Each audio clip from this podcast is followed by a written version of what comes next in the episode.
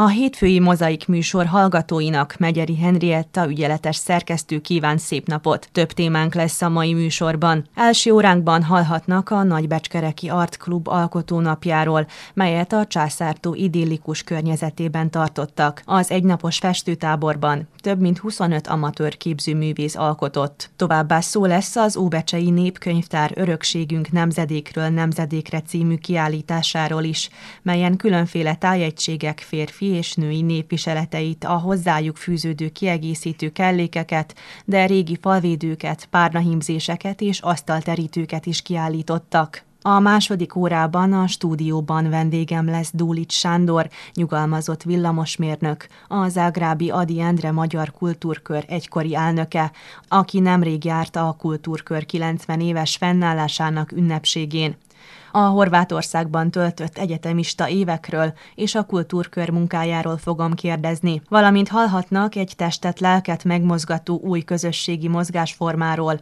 a szenior örömtáncról, mely kifejezetten az idős korosztályt célozza meg, és egyre népszerűbb a vajdaságban is. A részletekről Szabó Gabriella oktató fog beszélni.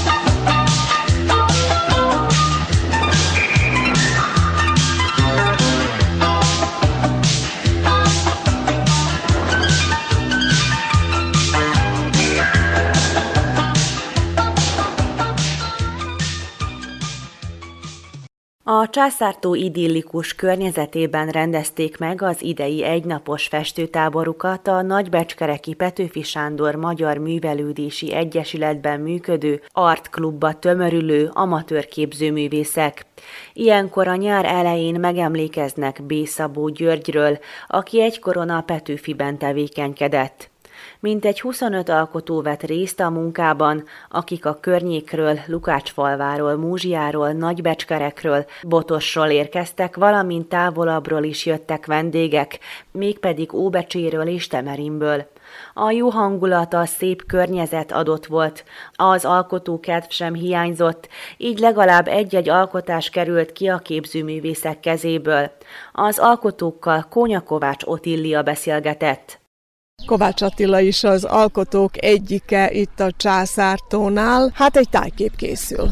Elkezdtem tájképet csinálni, mivel vajdaságban vagyunk, meg főleg Bánátban vagyunk. Valami hasonló az én szülőfalumhoz, ahol nagy a pusztaság. Többek között olyan, hogy majd jönnek még több tehenek, azok legelnek, delelnek. Örülök, hogy most már elérkezett az az idő, amikor bírunk találkozni, egy kicsit kikapcsolódni a mindennapi gondoktól, meg ami vele járt ezzel a Covid vírussal. Hát remélem, hogy most már sűrűbben találkozunk, egy kicsit az emberek is felszabadultabbak, meg nagyon-nagyon az utóbbi időben magukba húzódtak, tehát nem volt az a társalgás. Most nem az, hogy barátság, de többek között a barátság is, igen, ami sokat jelent, hanem önmagukba zárkóztak, és ez elsősorban nem jó saját magunknak, nem jó az egészségnek, nem jó a környezetünknek, mikor bezárkózzunk, és akkor senki semmit se nem látunk, se nem hallunk, és így örülök neki, hogy Zsuzsa is meghívott bennünket, nagyon szívesen jöttünk, mi is csinálunk táborokat, többek között a mozgássérülteken, újvidéken, a disztrofiás betegeknek. Lesz most júniusban egy tábor, meg többi valószínűleg, hogyha minden úgy megy, akkor szeptemberben még egy tábor, az újvidéken lesz, de emígy is, hál' Istennek, hogyha megindultak ilyen táborok, összejövetelek, egy kicsit elbeszélgetni. Ha volt, akivel két éve, több mint két éve nem találkoztam, és hál' Istennek meg vagyunk, jó vagyunk, vagyunk, és remélem, hogy a továbbiakban is minden jó egészségbe is találjuk egymást, máskor is, más táborokon, más helyeken. Mostanság miket alkot?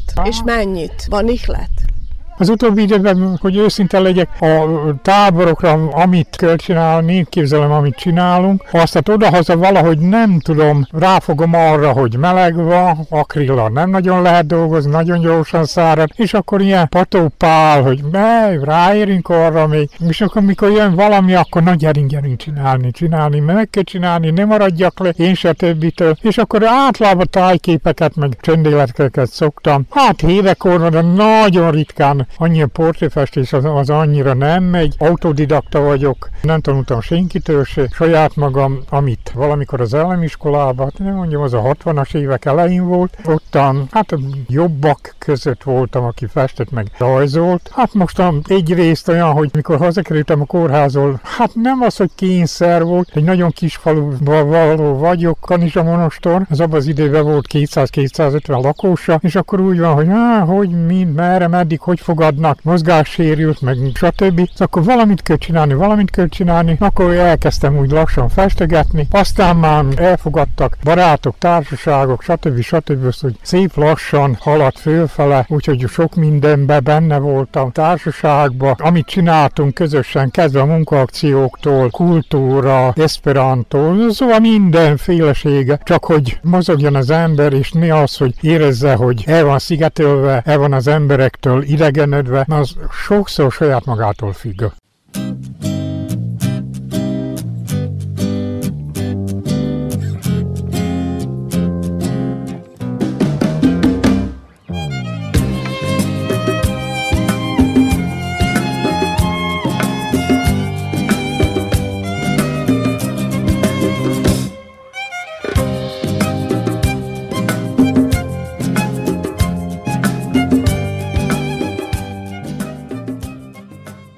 Az óbecsei Sőregi Magdolna már több mint húsz éve fest. Elmondása szerint az absztrakt festészet áll hozzá legközelebb.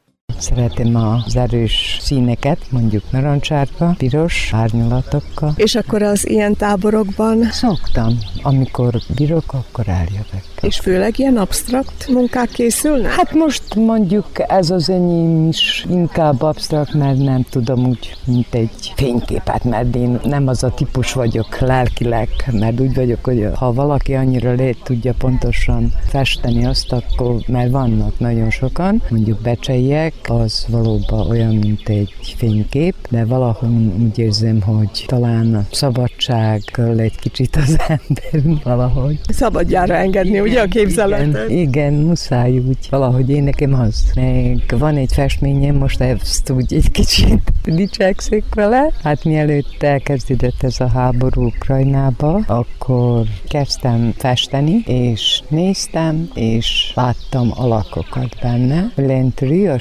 sötétbű kapaszkodnak főfelé, mennek, tehát lent olyan barnás illás, fönt pedig középen mondjam a szűzany, kis Jézusa, megmondom, mert megmondták, na most azzal, hogy még nem csináltam úgy, hogy terjes körvonalak, meg gondolom az arc is olyan lesz, hogy nem szem, meg ilyesmi. Elküldtem egy pár nagyobb, erősebb festőnek, véleményt kértem ki, és az egyik magyarországi, ő is így utazik ilyesmibe, úgyhogy megadta, hogy hogy javítsam ki, csak nem tudom, én hívő vagyok, nagyon nagy hívő vagyok, és már most mondhatom azt, hogy körülbelül másfél hónapja nem bírok hozzányúlni. Nem tudom, hogy mi, valami húz vissza, és akkor, amikor őnek elküldtem, hogy megnézze, ő mindent megmondott, pont úgy, ahogy én láttam, angyalok, szűzanya, kis Jézus, minden, minden. És úgy elcsodálkoztam rajta, mondom maga, így látja, azt mondja, igen. Ez érdekes dolog, tehát igen, akkor nagyon. nem csak az alkotó láthatja meg benne a képben. Azt szoktuk mondani, hogy mindenki más, hogy néz arra a képre, van, de mondjuk van. van, amikor egy formát látunk. Hát én is úgy érzem, mert egy másik, aki szintén nagyon híres magyarországi, az azt mondta, hogy csináljak szőlőt, szőlőfürtöt, különböző színekkel. Hát akkor én, de én éreztem, hogy ez nem az, ez a háború, mert már akkor elkezdődött sajnos, és megköszöntem neki, azt ennyi. Azt megcsináltam, de nem tettem még föl,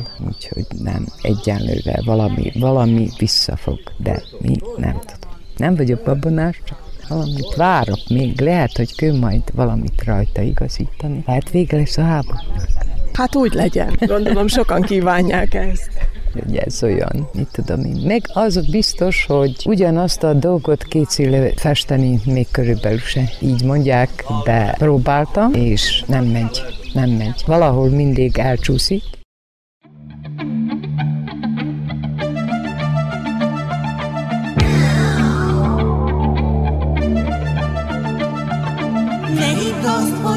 senki se szeret, szoríts jobban, melletted vagyok én.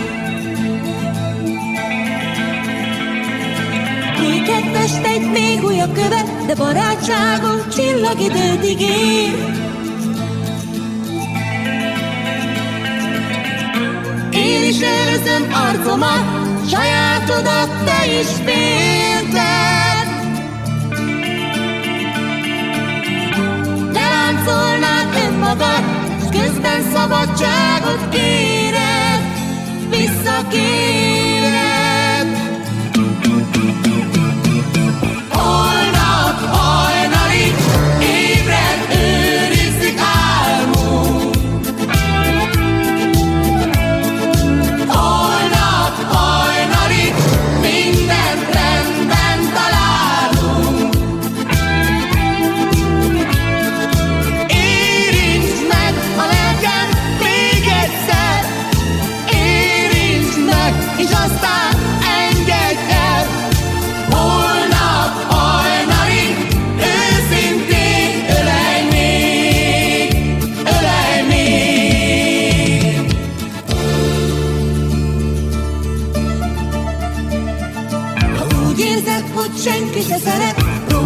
kéred, visszakéred. leszek én. Éjszakánk már nem lehet ilyen, de barátságunk védeni fog mert én. Én is őrzöm arcomat, sajátodat te is félted.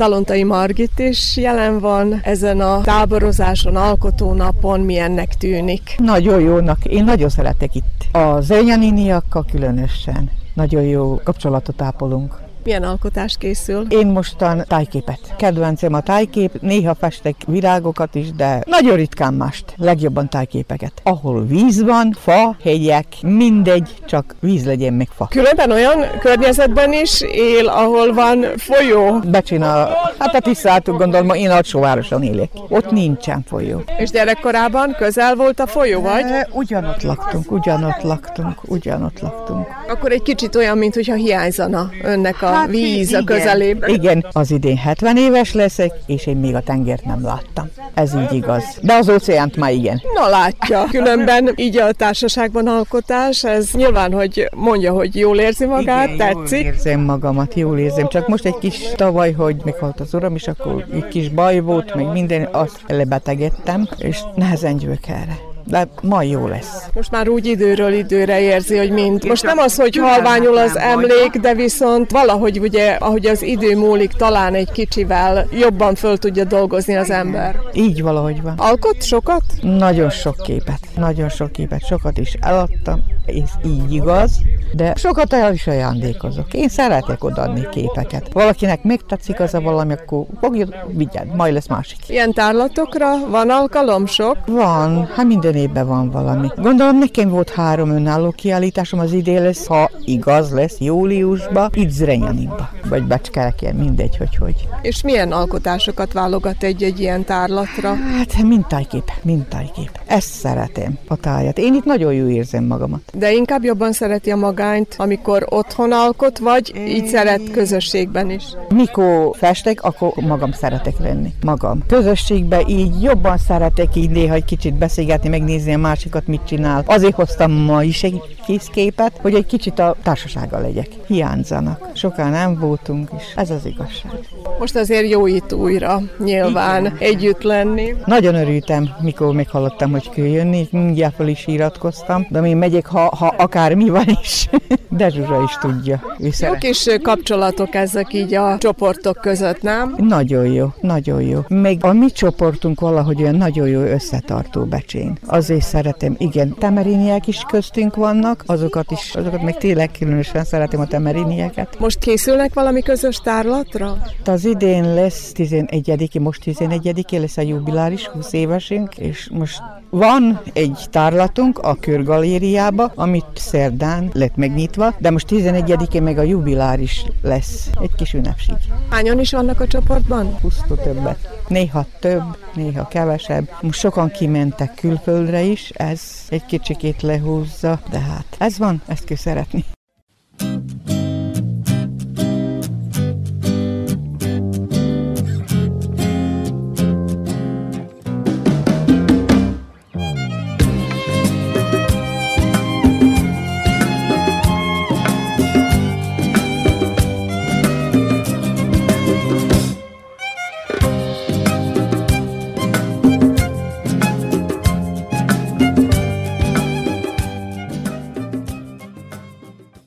Temerinből is érkeztek ebbe a táborba. Hányan érkeztek? Bemutatkozással szeretném, hogyha indulnánk. Négyen érkeznénk. Verebélyi Blászta vagyok, Körlés Erzsébet, Kocsis Imre és Tényi Irénke. A Becsei szivárványfestőcsoport tagja vagyunk már 5 éve, 6 éve, mivel hogy Temerinben nincs lehetőségünk ilyen összejövetelre, és egy tök napon ismerkedtünk meg a szivárványosokkal, aminek nagyon megörültünk, meghívtak bennünket, elfogadtuk, és azóta is társalgunk együtt, festünk, nagyon szeretünk együtt lenni, ha bár mink Temerinből ritkábban tudunk ugye a távolság véget csatlakozni hozzájuk, de rendszeresen részt veszünk a kiállításokon, közös programokon. Jó együtt, szeretünk együtt, és ezek a kirándulások, hát ezek, ezek meg főképpen földobnak bennünket, inspirálnak úgy mondván. Pihenőképpen is, meg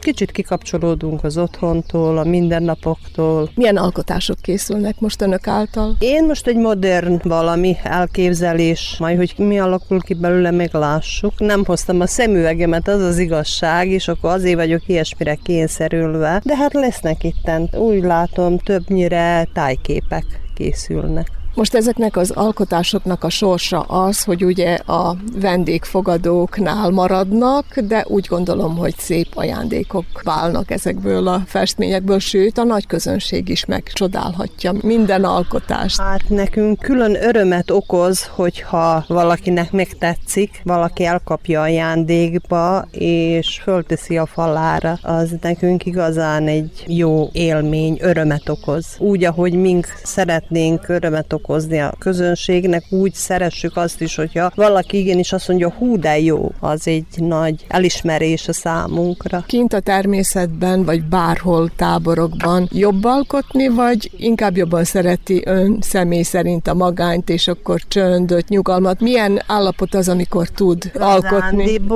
Jobban szeretem a nyugalmat oda-haza, jobbakat tudok alkotni, úgy veszem észre. De viszont a csapatmunka, a beszélgetés, a röcsögdélés, ennek párja nincs. De viszont otthon az, az egy más közeg, oda teljesen oda tudunk összpontosítani. Az egyik dolog. A másik dolog pedig az, hogy ittend gyors ütembe készül a munka, és talán nem kapjuk meg azt a minőséget, amit szeretnénk. Mióta alkot? Aktívan így a csoporttal együtt mondom egy olyan 5-6 éve, de viszont nagyon régen, nagyon még. Ugye az iskolából kezdve, aztán a gyerekeimnek sokat én festettem, mert hát mindig rá voltam utalva, hogy anyu, de segíts, és akkor én hiába mondtam, hogy az nem az én te munkád, azt meglássa tanárni, hogy azt nem te csinálod, de hát azért azért bele-bele kellett segíteni néha mennyire van alkalom arra, hogy bemutatkozzanak így kiállításokon? Sűrűn vannak ilyen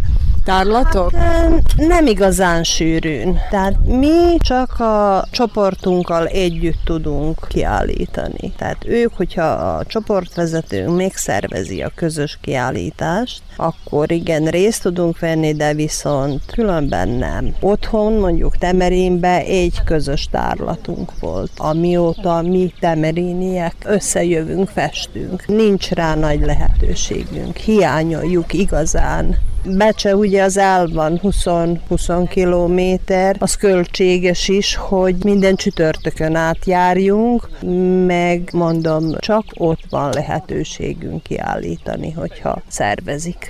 Kónya Kovács Otília riportját hallották. Maradjanak velünk, egy rövid zenei szünet után folytatjuk műsorunkat.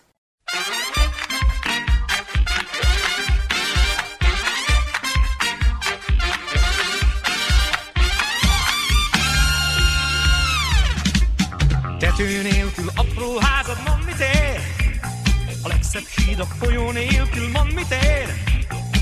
És a tűz a meleg nélkül, és a leány a fiú nélkül, mond, mond, mond, mond mit ér? Termés nélkül termőfölded, mond mit ér? És a kerted a virág nélkül, mond mit ér? És az éj az álom nélkül, életed a tettek nélkül, mond, mond, mond, mond mit ér?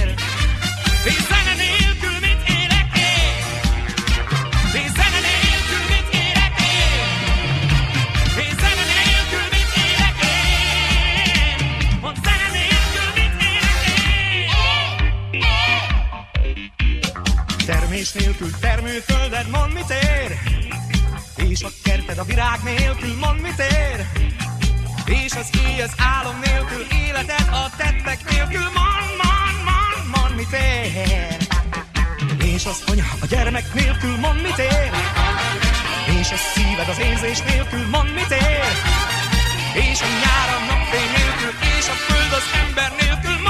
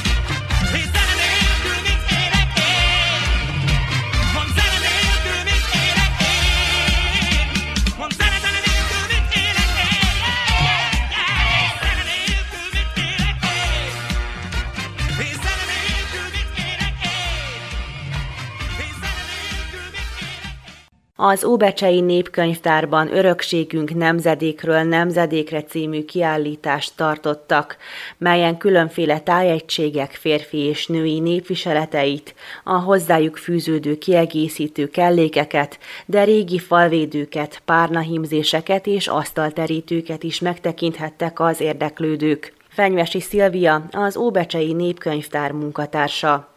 Régen nem teljesült vágyunk az volt, hogy egyszer összeszedjük az almáriumokba azokat az örökséget, amit az elődeink ránk adtak, és azt gondolom, hogy ez nekünk kötelességünk is ezt ápolni, megőrizni és továbbadni az utókornak. Ezen a kiállításon olyan mondhatni kincset fogunk megtekinteni, amit a nagyanyáink megőriztek nekünk, ide beleértve falvédőket, terítőket, olyan párnadíszeket, amik szebbnél szebb hímzési motivumokkal vannak kihímezve, azon belül viseleteket, amit a Magyar Kultúrintézmény, illetve Petőfi Sándor Magyar Kultúrkör által kaptunk, hogy megtekintésre kerüljenek. Itt beleértve többfajta névviseletet, ezt Csészák Balázs fogja majd elmondani, hogy melyik viselet mire szolgál, illetve melyik táncok használták, kiegészítőkkel, ideértve a láncokat, csizmát, cipőt, akár hajdíszt ugyanúgy, valamint Szerda Jolán fog beszélni nyugdíjas viseletkészítő, aki varással foglalkozik, és nem nem hagyta, hogy ez a, ez a hagyomány ugye kivesszen, mert népviseleteket is var, valamint Fenyvesi Zénó fog szerepelni, ő pedig, mint legfiatalabb generáció, néptáncot fog előadni,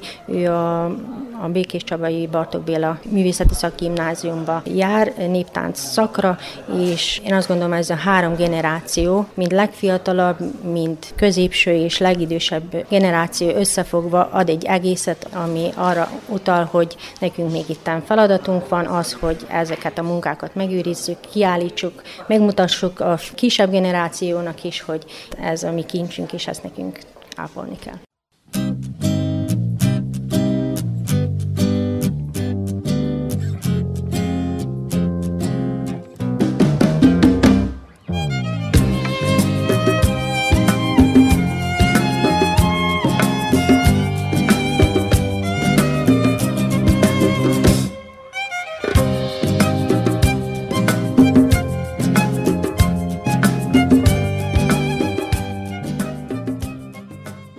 Az óbecsei Szerda Jolán már évtizedek óta var népviseleteket. A sok éves tapasztalattal rendelkező asszony négy évvel ezelőtt mégis úgy döntött, hogy ismét beül az iskolapadba. 72 évesen végezte el a Vajdasági Magyar Művelődési Intézet és a Hagyományok Háza Vajdasági Hálózatának viseletkészítő tanfolyamát, mint mondja a legidősebb diákként. Lehet azt mondani, hogy a 80-as évektől, mikor még, még a gyerekeim a Batyú zenekarba kezdtek muzsikálni, ugye akkor is már mindig kellett valamilyen ruhadarab, ami a fellépésekhez illett, és akkor aztán 90-es években, mikor a lányom, Kis Imre Szerdanna megalakította a Petőfi Kultúrkörbe az első magyar néptáncsoportot, hát azóta is mindig kellett valami darabot varni, és akkor így évről évre, különösen mikor közeledett a gyöngyös bokréta, akkor mindig valamelyik tájegység közönségnek a táncát, ha táncolták, ahhoz ugyanolyan viselet is kellett, és akkor így eh, szaporodott a varás, és akkor a gyerekeknek, pici gyerekek, ahogy jöttek az óvodások, alsó osztályosok, azoknak is ugye mindig újabbnál újabb eh, ruha kellett, szoknya, és akkor, hát én még varogattam. Nem vagyok eh, hivatásos varónő, csak így ilyen laikusan vartam, ugye van varógép, a házban volt mindig gyerekkoromban, és akkor ugye megtanultam varni. A szabás, egyszer elvégeztem egy bagat tanfolyamot, szabásvarás tanfolyamot, tanfolyamat fiatalasszony koromba, de azt nem használtam úgy, mint varónő, más foglalkozást választottam, hanem alkalom nyílott erre a Budapesti Hagyományok Háza Zentán szervezett egy viseletkészítő tanfolyamot, és akkor hallottam róla, ajánlották a cseszák házas pár, hogy nem menne jól, néni köllöttek oda, de a varónők is. Hát miné, úgy elképzeltem, hogy hát ha tanulok valami újat. Hát tanultam is néhány újabb öltést, különböző ráncolási technikákat, például a férfi ingallérnak, hogy szép hegyes legyen a gallérja, azt is megmutatták a varőnök, hogy ez milyen fogása, amit ugye nem tudtam, ugye nem tanultam én úgy varni. És akkor hát egy kicsit még ijedtem, mikor az első előadásra elmentem, mert akkor kiderült, hogy vizsgázni is kell. Akkor úgy volt, hogy majdnem, hogy visszalépek, de akkor már lányom rábeszélt, ha már ott vagy, akkor megpróbálod, majd segítünk egy kicsit. Úgyhogy mindenkinek kellett választani egy tájegységnek a viseletét, és a doroszlói szoknya varását választottam, és lényegében aztán úgy hozta a sors, hogy mikor vizsgáztunk, húztunk témákat, hogy miről fogunk vizsgázni, és akkor épp a bácskai viseleteket húztam, amiről aztán tényleg volt anyagom, és letettem a vizsgát. Kiknek készíti a népviseletet? A Becsei Petőfő Sándor kultúrkörnek legtöbbet. Az idén vartam a kőketánc előtt a Temerini táncsoportnak is, és a Topolyai táncsoportnak, a Cirkalom táncegyüttesnek, annak is szoktam besegíteni a varázsban. Milyen férfi és női népviseleti ruhadarabokat var? Főleg férfi ingeket csak, mondjuk a nadrágokat azt nem, meg a mellényeket, azt inkább ilyen szabókra, szabómesterekre bízzuk. A nő öltözetet azt általában majdnem mindent elvállalok, egyedül vannak ilyen réklik, amik úgy egybe a béléssel varják, na azokat úgy kihagyom, mert azt úgy érzem, hogy az én nekem, azt inkább hivatásos varonőknek ajánlom, hogy kikkel varassák meg. Szoknyákat, kötényeket, blúzokat, főleg ezek ugyanúgy a kislányoknak is, a kisfiúknak rengeteget varok bőgatyát, még kisfiús ingeket. Például a Becsei Botra férfi kórusnak is én vartam meg a ráncos ingeket. Hát az anyagok szempontjából nagyon jó volna, hogyha lehetne kapni lenvászon meg ilyen anyagokat, de hát azt nem lehet általában már most ezek a lepedő vásznak is, amiket Törökországba hoznak be, ezek is mind műszálassak, nem tökéletes anyagok. Egyszer lemértem egy kötényt, amit beterítettem az asztalra, és elkezdtem szabni, és mire megvartam, azt nem álltam föl, az három óra hossza, úgyhogy elárultak azok a munkadók, és mondtam, hogy de ugye pont három óra hossza. Tehát egy szoknya, ami 6 méter széles, meg fel kell hajtani, meg az aljára valami színes anyagot még rávarni. Három-négy óra hossza alatt a szoknya talán-talán elkészül, de mondom, egy kötény az biztos, ezt nem értem. A férfi ingát az hosszabb, ugye, mert ezeket a piéket rávarni, meg ugyanúgy a női blúzok is, amik, hát bizony beletállik néha 8-10-12 óra hosszába is. A kiállított népviseletek közül mindegyiket önkészítette? Nem mindet, de például a Tiszamenti és a bácskai viseleteket, azt igen, azok a táncsoportoknak. Azt a férfi bőgatyát és inget, azt a tanfolyamon kellett, azok az Entai Múzeumban talált anyagokat újra megcsináltuk, szóval ez volt a kötelező munkánk, hogy azokat megvartuk, amit az Entai Múzeumban találtak, és azokat vartuk meg. Akkor a doroszlói szoknya és kötény az a vizsgaanyagon volt. A Zentai Múzeumban talált szintén bőújú, csipkebetétás női blúz, az is a Zentai Múzeumból volt rekonstruálva, mondjuk, hogy újra csináltuk, ugye? Még akkor saját magunknak vartunk picskés mellényt, női mellény, ezek vannak. Még még hoztam ilyen dolgot is, hogy valamikor ugye a lányoknak stafért készítettek, és a fiam ilyen néprajzos dolgokat, és ilyen mindenféle régi dolgokat felajánlanak neki, hogy gyűjtöde és hozott egy szekrényt, Iván Piroska zongora tanárnő, mikor meghalt, az örökösök odattak neki egy szekrényt, még egy almáriumot. Ezekbe staférrungok voltak, tehát párna hajak, még mindenféle ilyen régi dolgok benne, persze még voltak sárgulva. Én ezeket mind rendbe és őrizgetem, és most úgy gondoltam, hogy ezt is érdemes kiállítani, hogy valaki lássa ezeket a gyönyörű párnahajakat, mert ilyet ma már nincs azok a gyönyörű zsebkendők. És még ez a darab anyag, amin a piroska második osztályos korában már tanult hímezni, varni, gombot varni. És képzeljétek, hogy megmaradt, és az a kis fékető az ő kis féketője volt, és megőrözte. Tehát úgy érzem, hogy ezek kincsek. Honnan származik a varrás iránti szeretete? Tehát a családban volt, aki vart, mondjuk nagymama, vagy az édesanyja? A nagymamám nem vart, azt nem emlékszek rá, ő inkább tanyán élt, még csak olyan idős korú nem volt, hogy bejött a faluba, és hát inkább a disznókat etette, azokat nevelte, nem anyukám, neki volt varógépje, még szövő, rokkája is volt, nem szövőgépje, mert rokkája is volt, az is most én őrzöm, a szekrény tetején fő van állítva a rokka, de azt nem láttam sose, hogy mikor folyt vele, de azt ő vette még lánykorába, és mindig volt varógépünk És akkor ő is olyan mellékkeresett, nem is volt neki nyugdíja, mert ő is inkább kapálni, meg kukoricát törni járt, ugye fiatal korában még bírta, és akkor így mellékkeresetként varogatott kötőnőknek, akiknek így ilyen pulóverokat, meg ilyesmit kellett összeállítani. Így lett belőlem aztán kötőnő, én belül is, mert aztán a végén én arra vizsgáztam, mindaz mellett, hogy én is óvónő képzőbe kezdtem, de végén szakember lettem, úgyhogy szakmát tanultam, és akkor arra levizsgáztam köt, és akkor kötődés műhelyt nyitottam. És akkor hát a pulóverokat vartuk. És hát volt valami fogalmam hozzá a gépek kezeléséhez is, meg a szabáshoz is, és innen ered,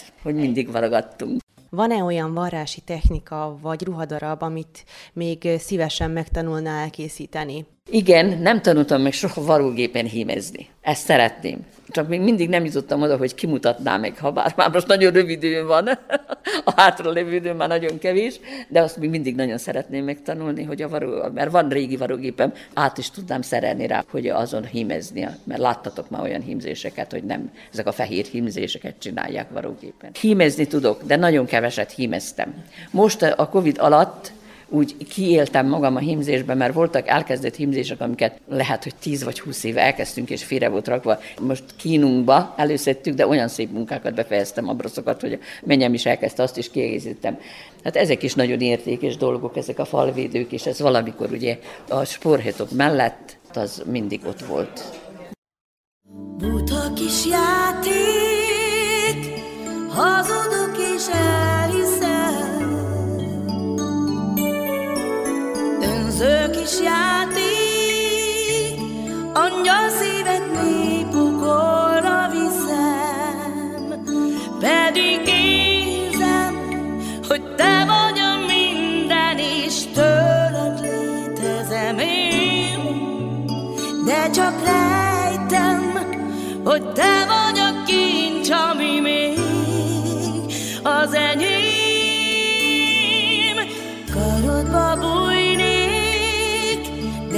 Hazudok és nem teszem. Szavakat súgnék, de hagyom, hogy a csend takarja szívem. Pedig érzem, hogy sohasem volt, ami van, s nem lesz ezután. De ezt rejtem, mert nem is hiszem még talán,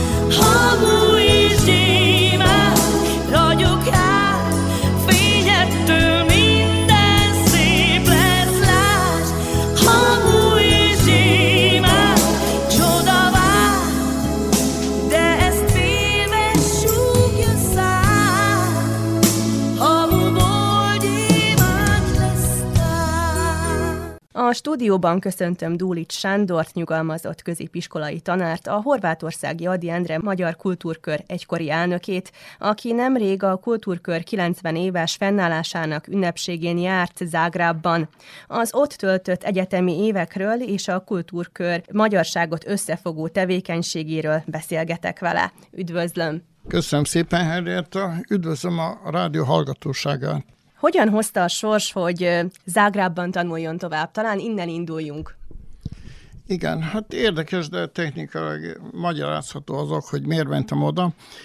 Keveset tudtam Zágrából, a magyar körről pedig semmit nem tudtam. Itt Újvidéken végeztem, magyar érettségiztem például gimnáziumban 963-ban és utána villamosságra készültem. Újvidéken akkor nem volt villamossági kar, Beográd, illetve Zágráb jött számításba. Zágráb akkor még nem volt annyira jelen ezen a területen itt nálunk, mint később. És lekértem Beográdból és Zágrából is a beiratkozási feltételeket, amely papírjaim ma is megvannak, és a döntő, hogy Zágrábat választottam, az volt, hogy Beográdban fokozatok szerinti oktatás folyt, és kettő év után diplomált az ember. Kapta a mérnök címet, négy év után pedig a diplomás okleveles mérnök címet kapta. Zágrában pedig folyamatos négy éves oktatás volt, és négy után diplomált az ember. Nekem, mint gimnazistának kevésbé volt érhető, hogy én két év után át tudjam venni, hogy abszolváljam a villamosságot teljes egészségben. És mondom, ez volt a döntő, hogy elmentem Zágrába. És utólag is azt mondom, hogy jól csináltam, sok más pozitív dolgot is kaptam ezzel. Ha Belgrádba mentem volna, akkor valószínű, hogy sok hétvégén, vagy majdnem minden hétvégén utaztam volna Újvidékre meg vissza. Se ott, se itt nem lettek volna gyökereim azok az évek alatt. Így pedig Zágráb, mivel messze van, évente két-háromszor jöttem én is, és sok kollega, kolléganő vajdaságba vissza, és gyökeret eresztettem, saját lábamra álltam, és meg tudtam állni. Úgyhogy lényeg, ez volt a választásnak az alapja. A kultúrkörnek milyen szerepe volt az ottani magyarság összefogásában, összekovácsolásában? Ahogy fölértem, nem tudtam a körről. Aztán az egyik templom mellett volt, a másik épület volt a lakásom, az első privát lakásban laktam, és mis után hallom, magyarul beszélnek fiatalok, odaléptem, hát a magyar egyetemisták voltak, és a körtag akkor mondták, hogy megyünk a körbe, jössz velünk, akkor hallottam először a körről. És fel is mentem velük, hát Zágráb központjában voltak a helységeink, a Rádics utca, ami a főtérről vezet fel a felsővárosba. És később tudtam, még nagyon régóta már ezeket a helységeket használta a kör. Felmentem, és ezzel az első felmérésen bekapcsoltam a kör munkájába aktívan, Előbb tag voltam, aztán másodpénztáros, főpénztáros, végén elnöke voltam körnek 67-68-ban. A kör nekünk ottani magyar egyetemistáknak akkor szinte második otthonunknak számított. Volt néhány helységünk, volt egy nagy helység, színpad is volt benne, könyvtárunk volt, és önállóak voltunk teljesen, senkitől nem fügtünk, anyagilag se és irányítottság szempontjából sem a tagdiakból, a belépődiakból, a büféből, este önkétes agymányokból tartottuk fönn. Mi maguk vezettük a kört, és lényegében egyetemisták voltunk a tagjai, csak egy-két idősebb volt esetleg, aki följárt. De lényeg mi voltunk, és így néztek ki a 60-as, még részben a 70-es évek, ahogy tudom mi vezettük, akkor évente választottunk elnököt, mivel sokan voltunk. Később aztán az elnökök mandátuma két évre lett hosszabbítva, majd később négy évre, és az utóbbi 90-es évek zavaros idejében volt, hogy négy év, hat év, sőt az egyik ismerősöm 20 évig volt a körelnöke. Most az a helyzet, hogy megint négy éves időszakra választanak elnököt. Szimént említette, hogy 67-ben, illetve 68-ban a kultúrkörnek az elnöke volt. Hogyan emlékszik vissza arra az időszakra, milyen programokat szerveztek akkor? Megjelent egy könyvünk, egy monográfiánk 2007-ben Tóth Tibor kollégánk, barátunk adtak, aki közben sajnos eltávozott közülünk, olyan címe, hogy ismét számot adunk. Egy mondhatom, egy vaskos kötekről van szó, monográfiáról. A cím azért ismét számot adunk, mert a kör 32-ben alapult, és 40-ben az akkori tagság adott ki egy ilyen, hát ettől kisebb méretű füzetett monográfiát, azzal a címen, hogy számot adunk. Tehát azért adta Tibi ezt a címet, hogy ismét számot adunk. A mostani 90 évet, amit ünnepeltünk, ebből a 90 évből valószínűleg 60-as évek voltak a legaktívabbak, és részben a 70-es évek. Olyan szempontból, hogy egyetemista otthonként, idézel mondtam az otthont, működött. Később ugye jöttek ezek a zivataros idők itt a 90-es évek, később jött a határ Szerbia és Horvátország között, úgyhogy ma gyakorlatilag magyarok nem járnak föl egyetemre Zágrába. Ugyanis akkor miért mentünk oda? Egyrészt azért, mert nem volt határ, tehát egységes országról volt szó. A második újvidéken jóval kevesebb kar volt, egyetemi kar volt, mint manapság, és a magyar határ nem volt ennyire átjárható, mint manapság. Ma viszont országhatár van Szerbia és Horvátország között, a magyar határ szinte teljesen nyitva van a részünkre, és jóval több kar van, mint a 60-as években újvidéken. Úgyhogy ezért nem nagyon megy most oda senki nemrég volt a kultúrkörnek az ünnepségén, tehát mit tapasztalt? Változott valamilyen szinten a kultúrkörnek a felépítése, feladatköre? Igen, teljesen megváltozott a kör összetétel és a munka módszere, és a mindennapi élete, mint a 60-as, 70-es években. Akkor de facto egyetemisták voltunk csak a tagja, és magunk irányítottuk a kört, szerveztünk mindent. Ma viszont mondjam úgy, hogy az ottani magyarságnak a kultúrköre, tehát időseké, középköröké, fiataloké és kicsi gyerekeké. Az ottani magyarságnak a gyermekei, unokái járnak a körbe. Úgyhogy teljesen más a jellege, más a munkatempó. Nekünk abban az időben hetente voltak fantasztikus táncrendezvényeink. Mi is jártunk fel, a horvátok is, nem mondjam, imádták. Magyaresznak hívták a horvátok a kört. Idemo Magyareszna igranko na ples ezek megszűntek ott a 80-as években, ezek a táncrendezvények. Egészen másképp működik a kör most. Kedves hallgatóink, maradjanak velünk! Egy rövid szünet után folytatjuk a beszélgetést Dúlit Sándorral.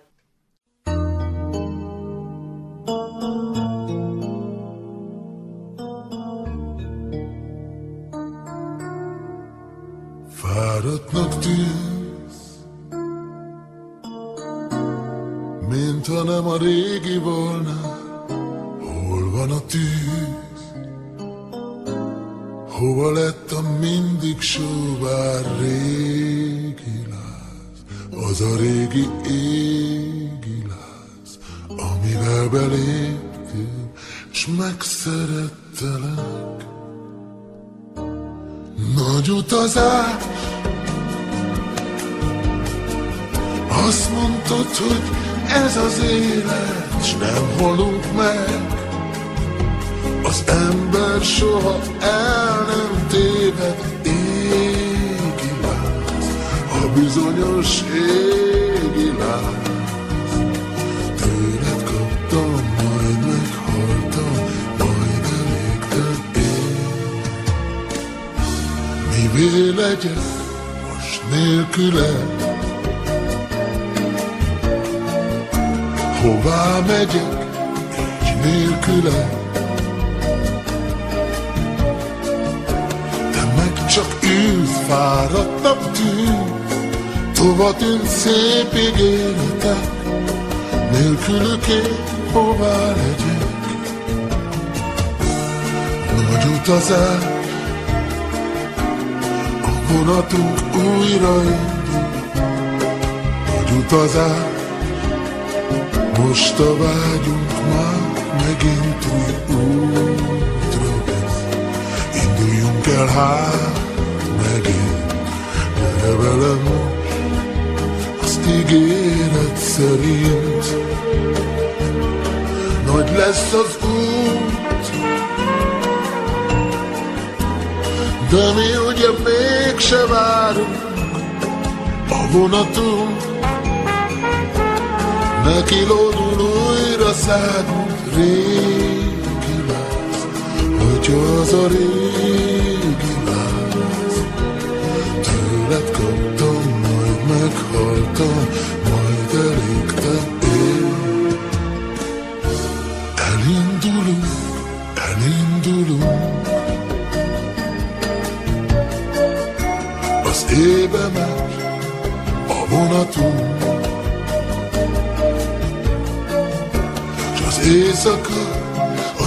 éjszaka, a puha testi éjszaka, vonatunk kattogó zaja,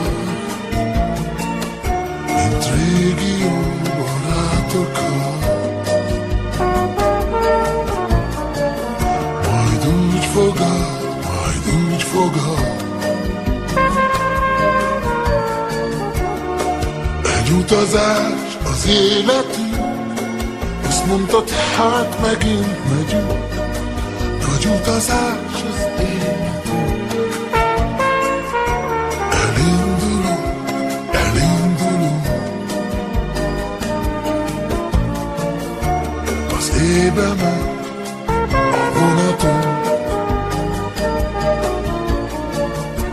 az éjszaka, az éjszaka,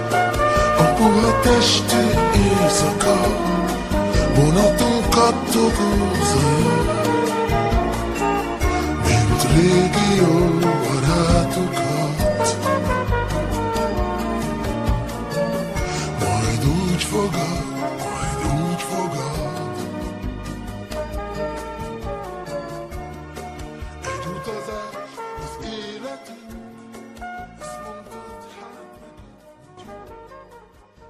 Az újvidéki Dúlics Sándorral folytatjuk a beszélgetést, aki nemrég Horvátországban járta a Zágrábi Adi Endre Magyar Kultúrkör egyik központi eseményén, melyen az intézmény 90 éves fennállását ünnepelték. Igen, pont összejött a Zágráb B Magyar Kör 90-es fennállásának az ünneplése, összejött a pünkösdel, és összejött a Trianon évfordulóval is. Úgyhogy mind ezen a hétvégén történt. Harmadikán, negyedikén és ötödikén ünnepeltük megfelelő programokkal a kör fennállásának 90 évét. Itt kell megjegyzem, hogy egyébként a kör, mint olyan, Adi Endre Magyar Kultúrkör, a legrégebb ideje folyamatosan működő egyesület, Magyar Egyesület Horvátországban. 32 óta létezik, a háború, a második világháború alatt is működött más névvel, de lényegében ez is ugyanazokban a helységben, mint a háború előtt és után is, egészen 2007-ig. Az ünnepség, ahogy mondom, három napos volt, pénteken Tresnek az Ágrab egyik városnegyedének a színházama volt a kultúrműsor. A kultúrműsort az Ágrab pillanatnyi tagsága készítette el, és mondhatom, csodálatos műsor volt.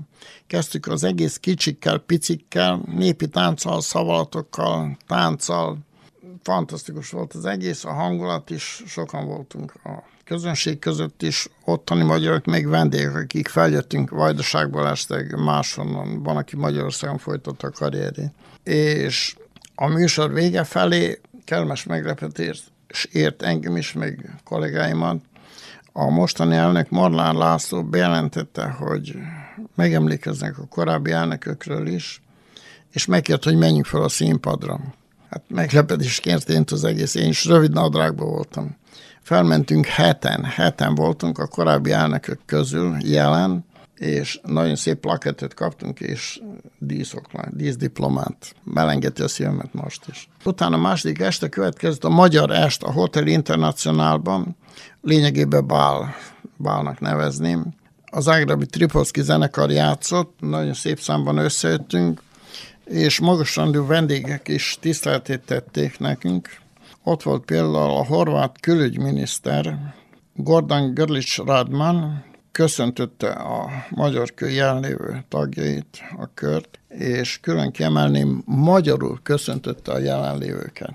Előző este a színházban pedig tiszteletét tette nálunk dr. Demcsák Csaba, Magyarország, Horvátország nagykövete. Mivel egybeesett az ünnepségünk a június 4-ével, Trianon évfordulójával, meg volt emlékezve a magyar összetartozásról is, a Nemzeti Összetárs napja alkalmával szólt róla Guzsvány József, az Zágráb Magyar Kisebbségi Tanács alelnöke is. Nagyszerű hangulatban telt az est, igaz ünnepség volt. A harmadik este, harmadik nap magyar misivel kezdtük a megemlékezést, utána a kör mai helységében kellemesen meglepődtem én is, és mindannyian egy nagyon szép film lett bemutatva, a Sziget címmel, amelyet a kör mai tagja Réber László rendezett. És ezzel zárult is akkor a 90 éves ünnepség.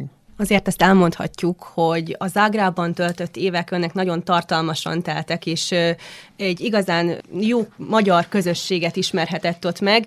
Mégis mi az az ok, amiért nem maradt ott, és nem ott épített karriert? Mondjam, hogy az akkori ottani magyar egyetemisták közül java részünk hazajött, visszajött oda, ahonnan feljött Zágrába. Én visszajöttem Újvidékre. Egy kisebb hányadunk maradt ott, egyrészt munkahely véget, ott helyezkedett el, másrészt pedig házasság véget. Én is 70-ben diplomáltam januárban, és csomagoltam, jöttem haza. Utána következett a katonaság, 11 hónap, és utána állást kellett keresnem, és kerestem is, és hihetetlen, hogy hogy vettek föl, már mesébe illő. Bekoptam az egyik nagy szerelő céghez, Novmontnak hívták itt Újvidéken, a, a hölgy, aki a Káder ügyeket rendezte, kérdezi, hogy nyár volt, akkor is rövid nadrág mentem be fiatal. Kérdezi, hogy van képestésem, mondom, diplomás mérnök. Abba persze szinte felugrott, és beeltett a jogászukhoz. És úgy, hogy 71 júliusban kezdtem dolgozni, és utána mentek az évek, mentek az évek, úgyhogy összejött a végén kb. 41 év, amikor elmentem nyugdíjba. Főleg, mint tervezőmérnök dolgoztam teljes idő alatt. Letettem ugye az államvizsgálatot mindjárt kezdetekor, és nagyon szép munkák voltak 80-as év, a 70-es években. Többek között akkor érkezett az autópálya is, autópálya, annak egy része, országútnak lehetne nevezni. Beográdban 72-73-ban annak is a villamosítását én terveztem. Két útkezdés volt, a Temerini T alakú és egy valóban keresztülés Kács felé. Aztán később például részt vettem a szójaproteinnak a tervezésében Becsén, stb. stb. úgyhogy ne soroljam a munkákat. Nagyon szép munkáim voltak, és később pedig még mondjam most, hogy részben munkakört váltottam, becsöppentem a tanügybe. 90-ben áprilisban egy, egy olyan időben álltam, amikor nem kezd az ember dolgozni iskolában. Elment egy mérnök talán az Ődéki Mihály Pupin középiskolából, és az igaztó eljött a cégbe, ahol tervező a főnök voltam. Hívott, hogy menjek, próbáljam levezetni ezt az iskola éven szerbosztályokba. Úgy is volt, ezt megcsináltam, és utána látta, hogy magyar beszélek, magyar vagyok, és villamosságmérnök hívott, hogy adnám elő a szaktárgyakat a magyar osztályokban. Hát örömmel vállaltam, úgyhogy kezdtem azt is, letettem a vizsgákat és az államvizsgát. Osztályfőnöki munkát is vállaltam, úgyhogy két osztályt kivezettem, és hát végül is 13 év tanári munkakorom is összejött. Közben bejött ugye a háború, a bombázás, aztán átkerültünk a családdal Magyarországra, iskolaszünet lett elrendelve, de aztán végül is nem ért gyorsan véget, úgy, ahogy volt tervező, hogy április másodikán folytatjuk a tanévet, nem folytattuk, és Magyarországon váltam munkát, úgyhogy tíz éves magyar munkakorom is van. Így jött össze összesen 41 munkaév végül is. Viszont Zágráb mindig a kedvencem volt, és amikor csak jubiláris találkozóink voltak, meg egyébként is, ha más okom volt, akkor szívesen mentem Zágrába. Nagyon szerettem a mérnöki munkámat is, viszont a tanári munkát is nagyon megkedveltem, és ugye mind ember a gyakorlatból, aki jött az iskolába. Nagyon sok gyakorlati dolgot adtam át a diákoknak. Vezettem őket kiáltásokra Beográdba és Villamossági Múzeumban. Én több mint 40 év tagja vagyok a Szerbiai Világtástechnikai Társaságnak, és mindig a Beográdi Műszakkiáltás megnyitó napján hétfőn nekünk egy úgynevezett világtástechnikai napunk van, egy-két beszámoló, de főleg összünk azért, hogy találkozunk egymással az országos szinten. Ide is két-háromszor vezettem a diákémet, és nem mondjam, élvezték a kiáltást, az utazást, a vonatozást. Úgyhogy, tehát azt a munkát is élveztem, de a tervező munkát is, ami az alapfoglalkozásom volt. Sőt, egy időben saját tervezőirodám volt négy órára, tehát a munkahely mellett négy órásnak nevezték ezt a lehetőséget. Ugye azt is csináltam, és meg vagyok elégedve, hogy így a munkakor végén meg vagyok elégedve, ahogy csináltam az életben ezt a részt. ha bár már nyugdíjas, ennek ellenére nagyon aktív életet él, tehát folyamatosan utazik, előadásokon vesz részt, rendezvényekre megy. Mi az, ami, ami önnek motivációt, energiát ad a mindennapokhoz? Hát részben talán a génekből fakad az egész. A családom apai anyágon is ilyen volt. Édesapám 94 évesen halt, meg aktív volt végig. Édesem 86 évesen ő is. Úgyhogy ma is valóban aktívan élek, nagyon sokat mozgok, utazok, és most is, mint tanár, részt vegyek a nyári akadémiákon, most következik egy hónap múlva Újvidéken megint az Apácén nyári akadémia. Ezen ismét az idén is részt veszek, bejelentkeztem már. Aztán 93-ban alakult meg a Román Magyar Pedagógus Szövetség, rá két évre, 95-ben voltam először Azóta egy-két év maradt csak hogy nem mentem Bolya nyári akadémiára. Azt is követtem, két-háromszor Szlovákiában is voltam az ottani pedagógus szervezet is tart nyári akadémiákat. Az, hogy most a végén, hogy csak az apácén veszek részt itt Újvidéken és hát amennyire az egészség megengedi, nem számítok megállni. Majd, ha megállít az egészség, betegség vagy, akkor majd lassítok. Egyenlőre nem is érzem ezt az éveket, amelyeket most járok.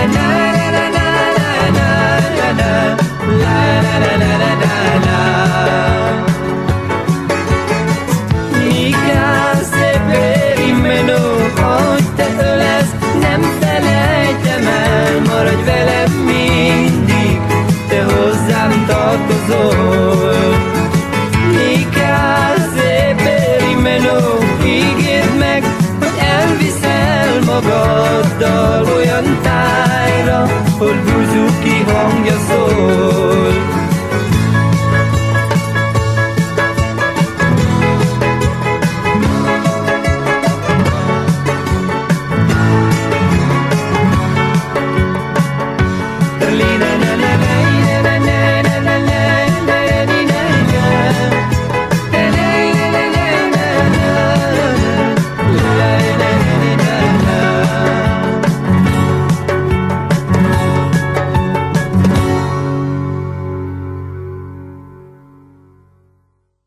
szenior örömtánc kimondottan az idősebb korosztály számára kitalált forradalmian új közösségi mozgásforma, ami a legújabb kutatások szerint eredményesen késlelteti a demencia és az Alzheimer-kor kialakulását. Szabó Gabriella három éve Vajdaságban elsőként szerzett szenior örömtánc oktatói tanúsítványt, melyet azóta egyre nagyobb számú csoportnak oktat Temerinben, Óbecsén és Moholon is. A szenior örömtánc az kifejezetten az idősebb korosztálynak kialakított mozgásforma, melynek mottója mozgás öröm agytorna. 40-50 évvel ezelőtt indult útjára ez a mozgalom, Ilze Tutt tánctanár, tornatanár gondolta ki az anyossa ötlete alapján, hiszen gyerekekkel foglalkozott, és az anyossa fölajánlotta, hogy miért nem talál ki valami egyszerű mozgást az idősebb korosztálynak is, hiszen ők is szeretnének mozogni, táncolni, így kezdődött. Majd 5-6 évvel ezelőtt Csirmaz Szilvia által jutott Ausztriából Magyarországra a mozgalom, és a vajdaságiak zöme a különféle magyarországi sajtóból, tévéből értesült erről a lehetőségről. A járvány előtt indult egy tanfolyam, ott indultam én is, ott kezdtem három hétvégén lehet elsajátítani gyorsított ütemben, de igen nagy tempóval a tudnivalókat. Ez egy bejegyzett, szabadalmaztatott módszer, tehát a képzést egy vizsga követi, amit a járvány miatt mi kerek egy évvel később tudtunk csak csupán megvalósítani, letenni, de menet közben is voltak továbbképzések, és hát kötelezik is az oktatókat, hogy két évenként vegyenek részt a továbbképzéseken, mert na, ezeken az alkalmakon új zenei összeállításokat és új koreográfiákat is kapnak az oktatók. A képzés és a továbbképzések alkalmával én is már közel száz tánc koreográfiáját és zenéjét kaptam el. Ezekből tudok válogatni a foglalkozásokon. Hogy milyen táncokat tanulnak a, a szeniorok, 40-50 60-70 pluszosoknak valók ezek a táncok, kímélő mozgásforma, zenére való mozgás, nincsenek pörgések, ugrások, hirtelen mozdulatok, nem izzadunk le, tehát nem kell hozzá próbaruha vagy sportruházat, csupán egy kényelmes cipő és víz, mert folyamatosan, tehát az órákon is mondjuk, hogy ígyunk vizet, mert a szervezetünk nagyon könnyen kiszárad, és egyébként is hajlamosak vagyunk sokkal kevesebb folyadékot fogyasztani a szükségesnél. Hogy milyen hatással van a testre és a lélekre ez a tánc, ezt igazán a táncosok tudják leginkább elmondani, hiszen van, aki jelzi, hogy az első óra után kisebb izomláza volt, mert szokatlan, egy kicsit szokatlanabb ez a fajta mozgás, de meg kell, hogy mondjam, hogy azok a hölgyek, akik már több hónapja járnak. Annak ellenére, hogy a járvány alatt kétszer is kénytelenek voltunk megszakítani a foglalkozásokat, de azok, akik már hónapok óta járnak rendszeresen, még így is, hogy hetente csak egyszer találkozunk, látszik a mozgásukon, hogy sokkal kiegyensúlyozottabb, nyugodtabb, magabiztosabb. A lélekre pedig azért van különösen jó hatással, és ezt is már többször megfogalmazták itt is a táncosok, hogy jó együtt lenni, jó egymással nézni, jó egy kicsit összenevetni. Mókás helyzetek alakulnak ki abból, hogyha valaki összekeveri, nem pont azt csinálja, nem pont oda kerül, ahova kellene, de ez nem azért van, tehát itt nem egymást nevetik ki a táncosok, hanem ezek ilyen kis vicces helyzetek, hol az egyik kerül ilyen helyzetbe, hol a másik, tehát nem kell ehhez előzetes tánctudás.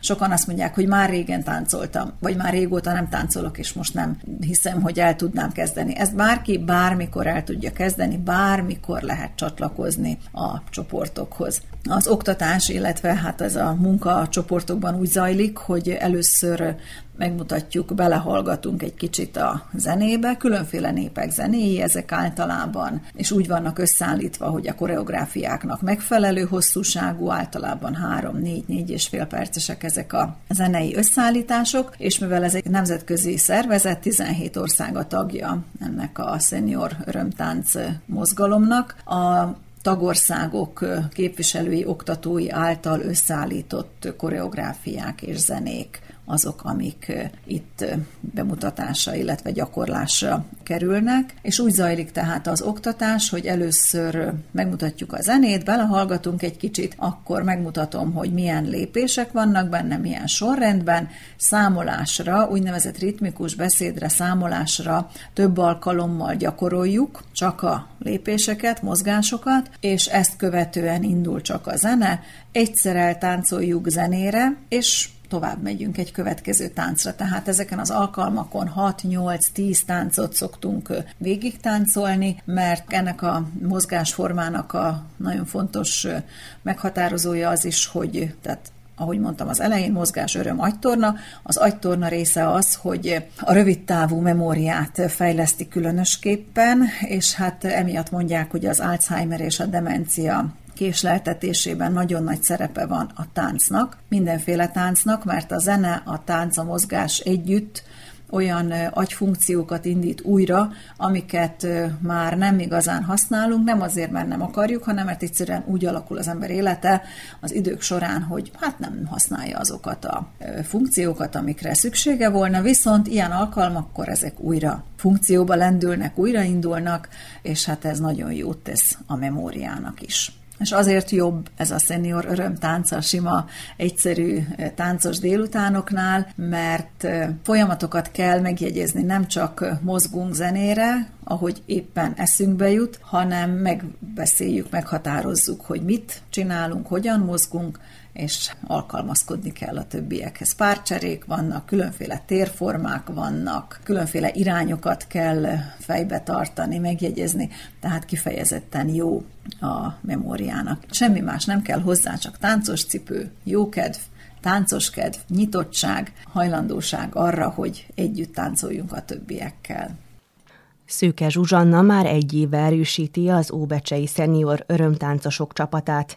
Elmondása szerint mindig talál rá időt, hogy részt vegyen a foglalkozásokon, hiszen nagyon jó csapat kovácsolódott össze. Egy társaság van itt, ugye, ami egy, egy másik fajta társaság, mint amiben az ember egész nap van, vagy amit megszokott, és igyekszünk a koreográfiát betartani, hogy hát az pontos legyen, a zene az mindig belesegít, és jó esik. Ez a közös mozgás, a közös itt lét, az, az jó esik.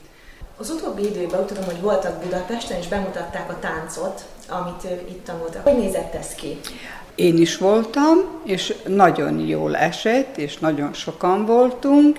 Az első pár taktus az nem volt olyan sikeres, de a közepétől mondjuk rá végéig, akkor mindenki már úgy belejött, és, és olyan szinte együtt mozgott az egész csapat. És olyan nagyon jó érzés volt, hogy ennyi ember egy akaraton van. Belesegít az embernek a, a jó kedvébe, meg van mindig várni, hogy várjuk azt a hétfőt, hogy mikor lesz már megint, és hogy hányan jövünk össze, és, és hogy mindenki itt legyen, és akkor, hogyha valaki úgy hiányzik, azért úgy, úgy érezzük, hogy az azért hiányzik a csoportból. Aki szereti a közösséget, akkor az, az biztos, hogy jó érzi magát. Szabó Otília, Varga Klára és Tölgyesi Magdolna rutinos résztvevői a foglalkozásoknak. Abban mindannyian egyetértettek, hogy kikapcsolódást jelent számukra. Hát mi ugye még 19-ben, a korona előtt, mielőtt a Gabi megalapította a csoportot, Petőfibe kezdtük, és nagyon szép számba kezdtük, ilyen 23-4-en voltunk. Hát és aztán sajnos, hogy jött a korona, akkor mindenki elfogyott, de hát mi azért kitartóan azóta is kitartóan jövünk. Én nagyon szeretem, én alig várom a hétfőt, hogy jöjjek. Egy kis testmozgás, egy jó barátság, egy kis nevetés, egy kis minden van nyugdíjasok vagyunk, és ez egy közösséget alkotunk, és hiányzik. Kitűti a napomat, alig várom a hétfőt, hogy újra találkozunk. Persze előtte is egy kicsikét társalgunk, beszélgetünk, és jó esik a, a mozgás is. Néha valamit nem jó csinálunk, akkor nevetünk, hogy jaj, ez is nem jó, lépkedünk, és akkor de jó öröm és boldogság, kikapcsolódás, úgyhogy ezt tudunk, valahol tartozunk valahol valamilyen boldogságot, vagy nem tudom, ilyen lelki nyugalmat is adtál az embernek. Mert mi itthon is, itt is, mikor elmegyünk haza, itt ugye kikapcsoljuk a, az agyunkat, és akkor csak ezzel törődünk el, még minden gond, baj. Egyszerű lépések.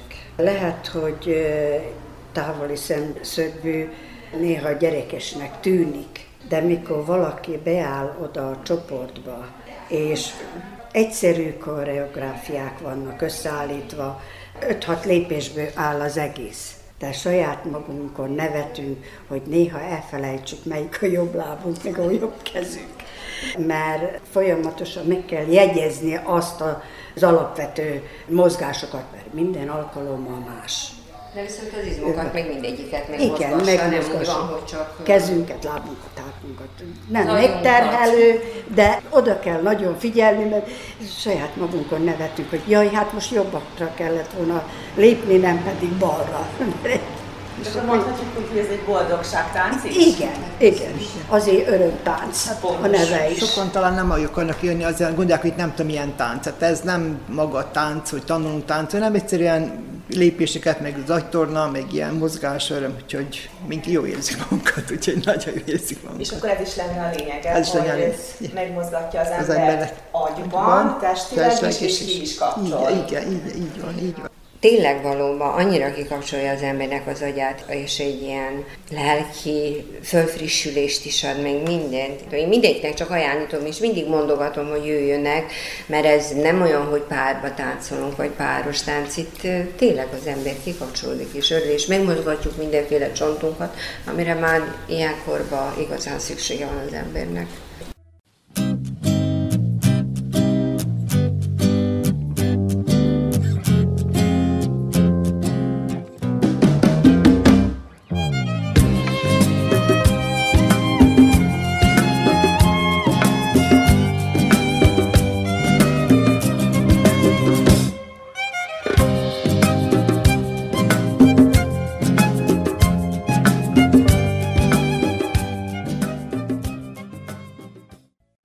Hogy mennyire elterjedt a térségben és más országokban, Magyarországon több mint 200 oktatója van a szenior örömtáncnak. Vajdaságban sajnos még csak egyedül vagyok oktató, de nagyon szeretném és nagyon remélem, hogy hamarosan lesznek mások is, akik elindulnak a tanfolyamra. Most a járvány alatt képzés sem volt Budapesten, oktatóképzés sem volt, de 2022. szeptemberétől lehet jelentkezni oktatóképzésre, és akkor én remélem, hogy egyre több helyen tudunk csoportokat működtetni, Vajdaságban is, hiszen igény volna rá, érdeklődés volna rá lényegesen több, mint amire most nekem lehetőségem van. Temerinben és Óbecsén van egy-egy csoportom, most már lassan három éve, tehát a járvány alatt, amikor lehetett dolgoztunk. Volt egy csoport Adán, de sajnos ott nem tudtuk folytatni, de azért reméljük, hogy majd ott is sikerül előbb-utóbb újraindítani. Moholon van most egy kezdeményezés, most a nyár előtt lesz két óra, majd őszre megpróbáljuk rendszeressé tenni Moholon is ezeket a találkozókat. Az eddigi programok, utazások, tervek terén annyit tudok elmondani, hogy Április végén, 29-én a Tánc Világnapján a Temerini és az Úrbecsei csoport tagjaival elutaztunk Budapestre, ahol volt egy szenior örömtánc flashmob, közel ezer táncos táncolt. Ugyanúgy zajlott ez a program is, mint ahogy az egyéb szenior örömtáncos foglalkozások, tehát bemutatták, elmondták, és folyamatosan mondták, hogy mikor mit kell csinálni. Hát itt is vannak, mint minden egyéb mozgásformánál, egyszerűbb szakkifejezések, szakszavak, és hogyha ezeket halljuk, akkor ezeken az alkalmakon már elsajátítottuk azt a tudást, hogy tudjuk követni ezeket a, az instrukciókat is. A héten, most júniusban ismét egy utazásra készülünk, most Leila kertjébe megyünk Oromhegyesre, onnan pedig Tótfaluba a mini délvidéki parkot tekintjük meg, de közben Leila kertjében egy alkalmi táncos foglalkozást is tartunk majd. Én mindenkit arra biztatnék, hogy ha kedve van, ha csak egy kicsit is érzi, hogy szeretne szívesen táncolna, szeretne táncolni, akkor csatlakozzon bátran valamelyik csoporthoz, illetve hát keressenek, és ahogy lehet, ahol tudjuk, megpróbáljuk megoldani, megszervezni ezeket az alkalmakat.